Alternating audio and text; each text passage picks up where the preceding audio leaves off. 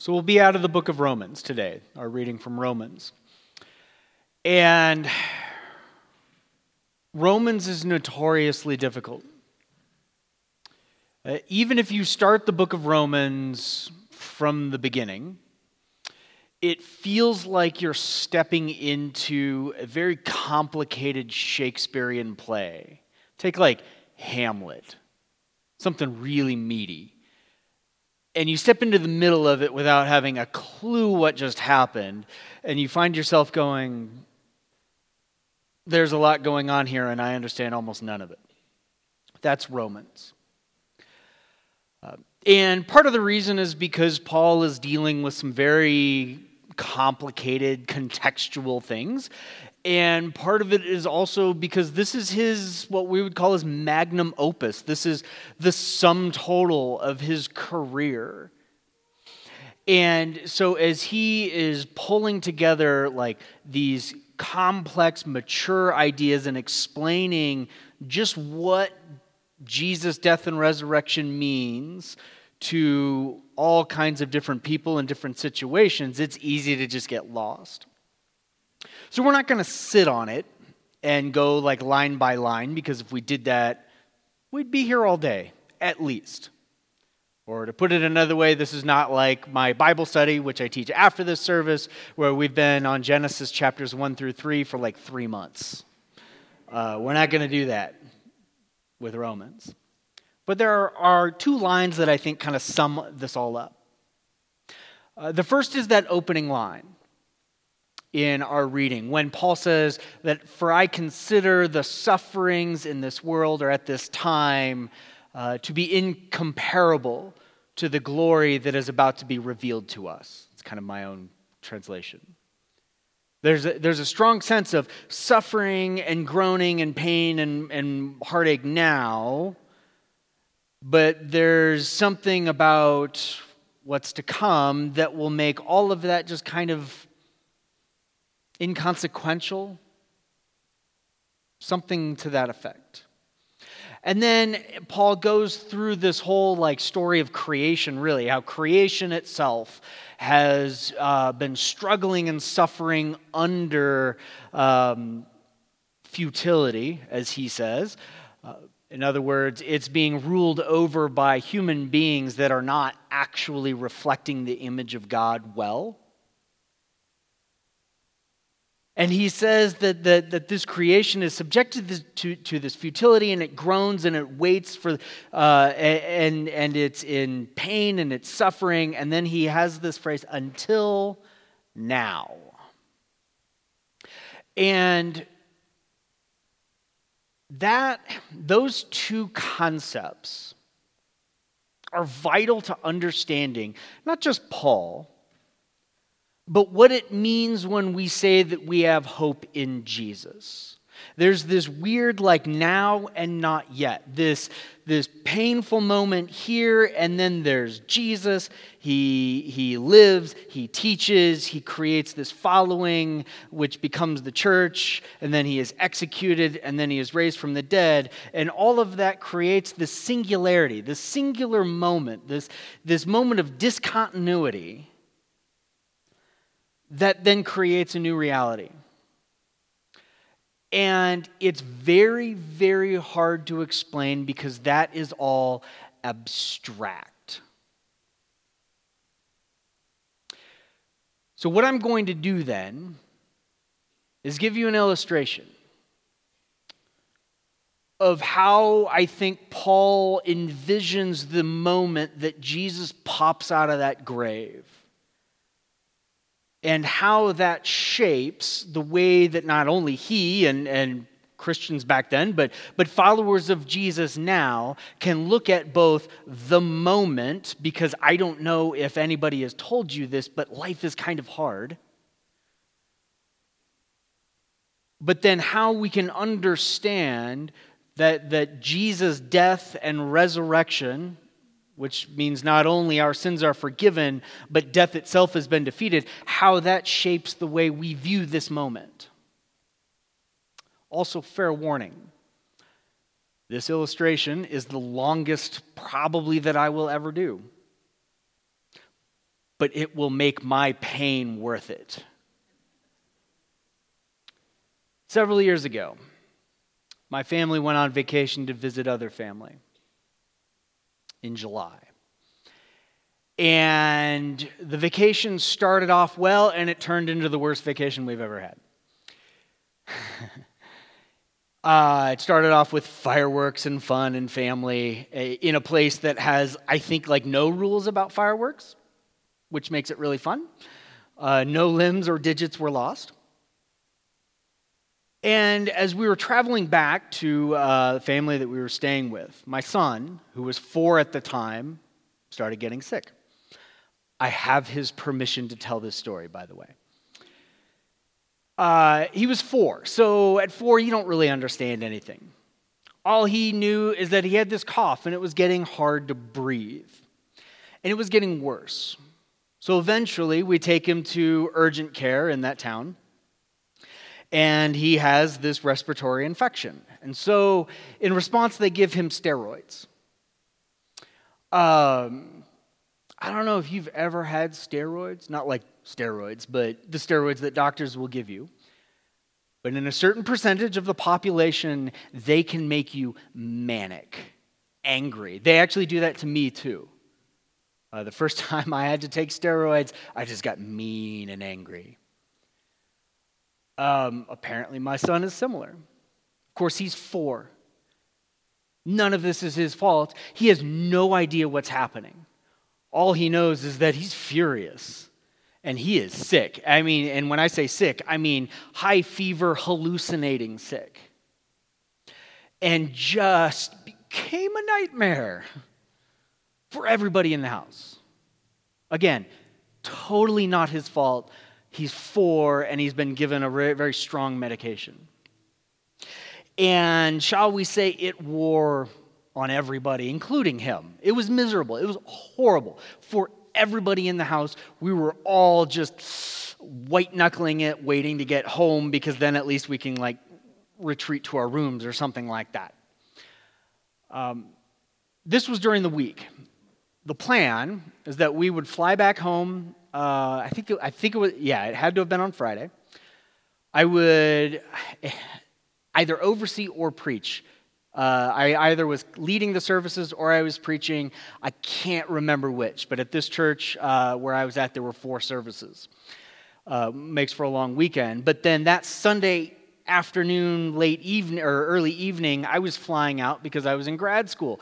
So I was going to be gone the entire next week. And it was a seminar style class, so that means you do a whole bunch of reading and writing beforehand. So during this week, I had figured I would be able to steal away some time and do some reading. And I had about 35, 40 pages of writing I needed to do because, as part of seminar, you present and you argue with your classmates and whatever. It's a ton of work, but it's good. Um, I didn't get that because we were all just trying not to kill each other. And not only that, we were worried sick about my son because he was really sick. And he was also going crazy, which was hard to live with. And it was just a mess. Now, like all vacations, thankfully, this one came to an end.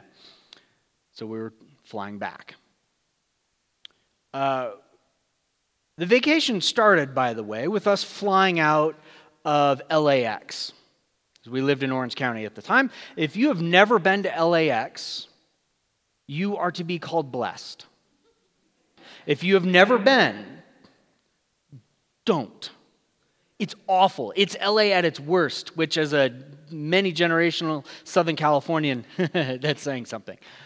Um, we also decided that we needed to save money because park everything's expensive in LA. Parking was going to be expensive, so we went with the discount parking garage um, it cost us at least $150 to park for the week. And this was a bunch uh, several years ago. So it already started off weird. So we go uh, to the airport, the, the local airport, to fly back home. The flight was about three hours.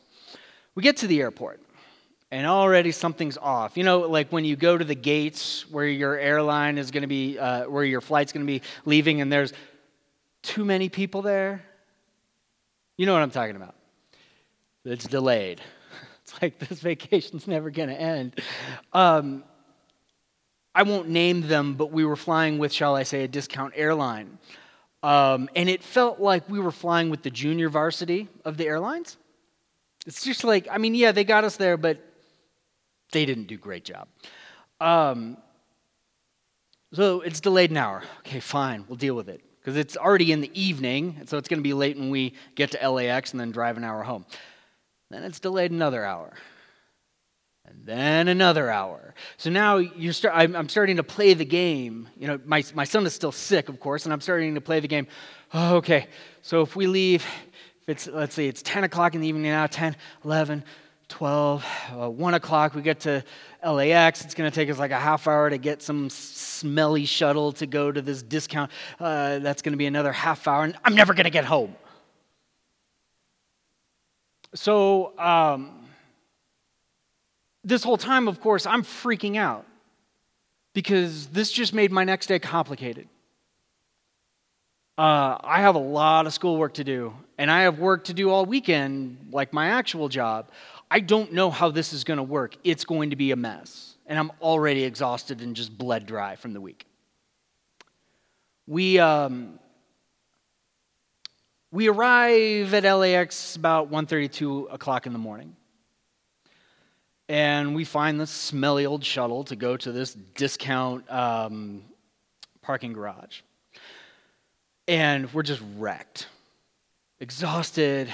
Dash does not feel well, and of course, he's not sleeping, and now he's really not sleeping because it's two in the morning. So we get everything in the car, put the key in the ignition, and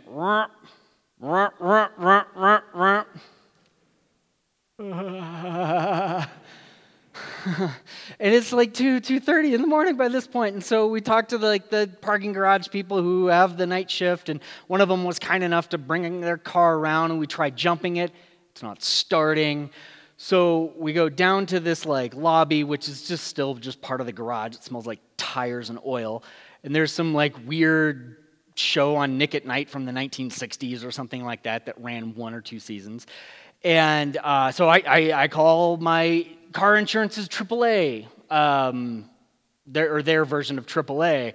Hey, policy, blah, blah, blah. We've got a car that won't start. We're near LAX at such and such, um, you know, Bob's discount uh, uh, parking garage or whatever.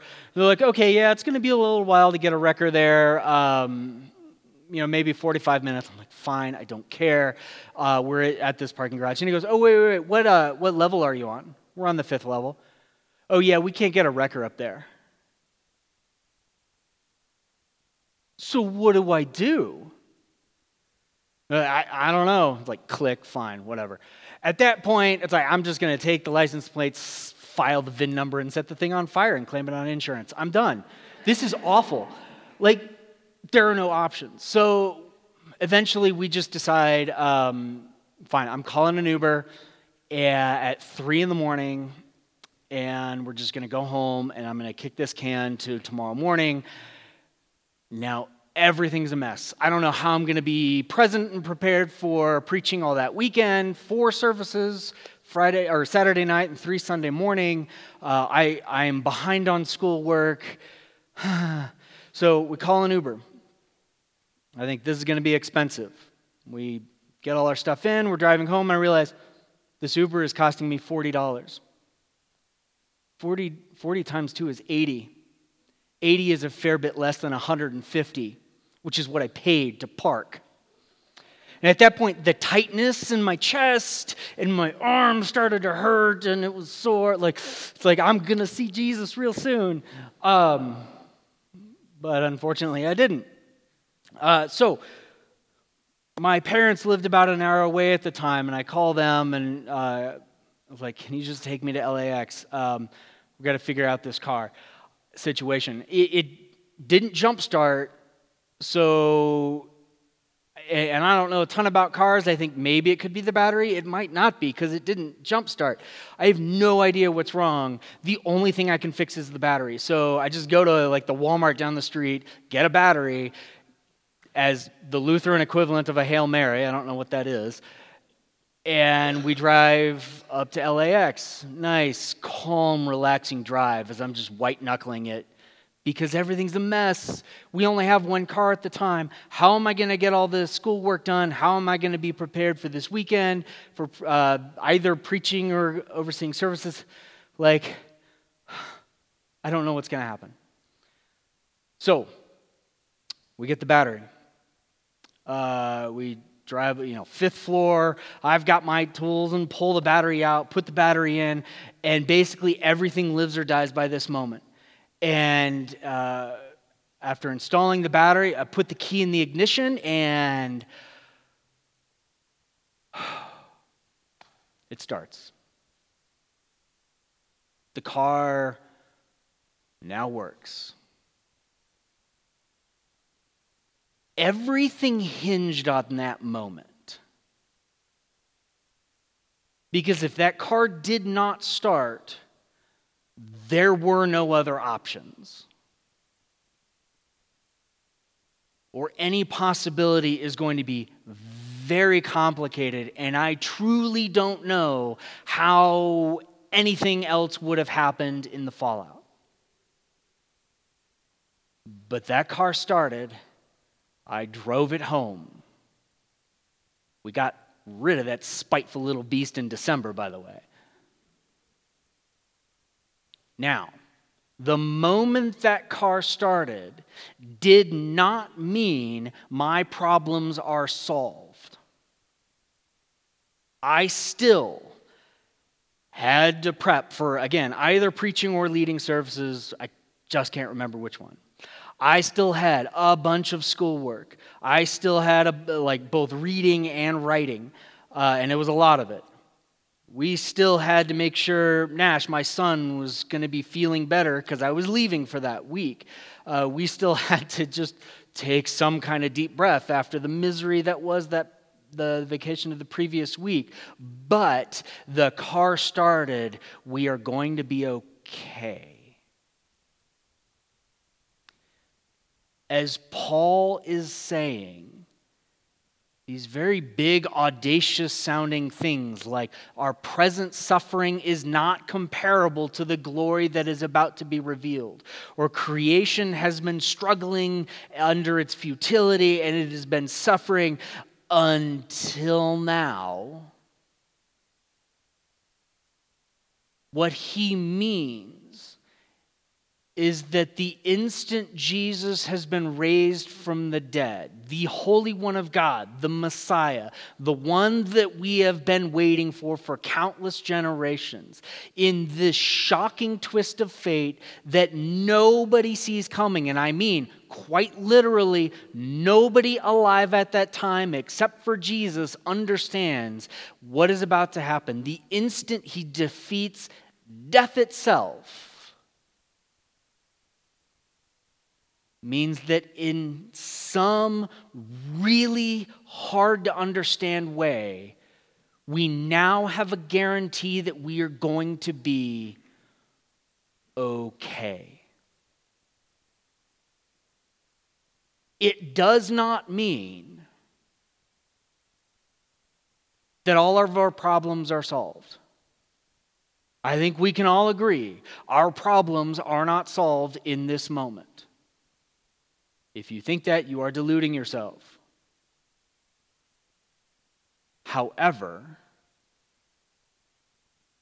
to paraphrase a very famous theologian, Stanley Hauerwas, when Jesus came out of that grave alive, Jesus is now Lord. Anything else is nonsense. Does it mean that your suffering uh, should just be dismissed? Absolutely not. Does it mean that, that the struggles that you encounter, uh, you should just ignore them or that they don't matter? No, that's not what I'm saying at all. But what I am saying is that when Jesus dies and takes on the sin and darkness and mortality of the world and is raised from the dead, it means that we now understand two things. One, I know how the story ends. It doesn't matter how the plot goes at this moment. Like, I will never forget that when I had first been diagnosed with leukemia a whole bunch of years ago now, and I mentioned to the receptionist at my new oncologist, like, yeah, uh, I'm new here. Uh, oh, what do you do? I'm at, I go to the seminary down the street. I just got diagnosed with leukemia. We'll see how this goes. And she said, and I will, I will never forget that she looked me in the eye and she said, We are promised resurrected bodies.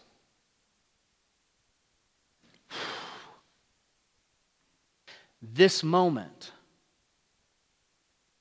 if it's hard, if it's complicated, if you truly have no idea how to navigate it, is fine. It is a plot point that is leading to your resurrection in Jesus the mistakes that you have made, the mistakes that you are making, the, the things that, that you might have filled your life with that, that are, have grown into this thing that has its own personality now and you don't know what to do about it, is a plot point that both has been and will be resolved in the death and resurrection of Jesus. Because we now have a promise from the words of Paul that he will transform our bodies, our lowly bodies, to be like his glorious body. So when Paul says that, that, that the sufferings in this time, and there were sufferings in that time, and you get a sense that Paul understands that things are about to get worse, are in they're not comparable to that glorious final moment when all the resolution comes as a result of that first moment when Jesus takes on death and sin and mortality and walks out of his tomb and creates a new reality. And, and he brings that new reality into our hearts. We have been baptized with Jesus into his death, buried with him in our baptism, and we are raised to walk in new life, resurrection life. And so the story of the followers of Jesus is not a story without suffering. It's not a story without struggle, nor is it a story without mistakes or problems that we ourselves cause, and it's obvious we caused them, and yet we did it anyway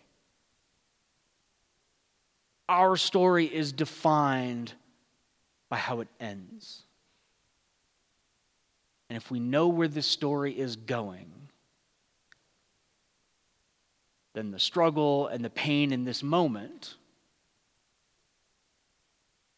feels kind of secondary. Not unimportant. It's not that it doesn't hurt. It's not that it's not even overwhelming. But it is all temporary because this is going toward new life. That's how our story ends. Amen. As you are able, I invite you to rise.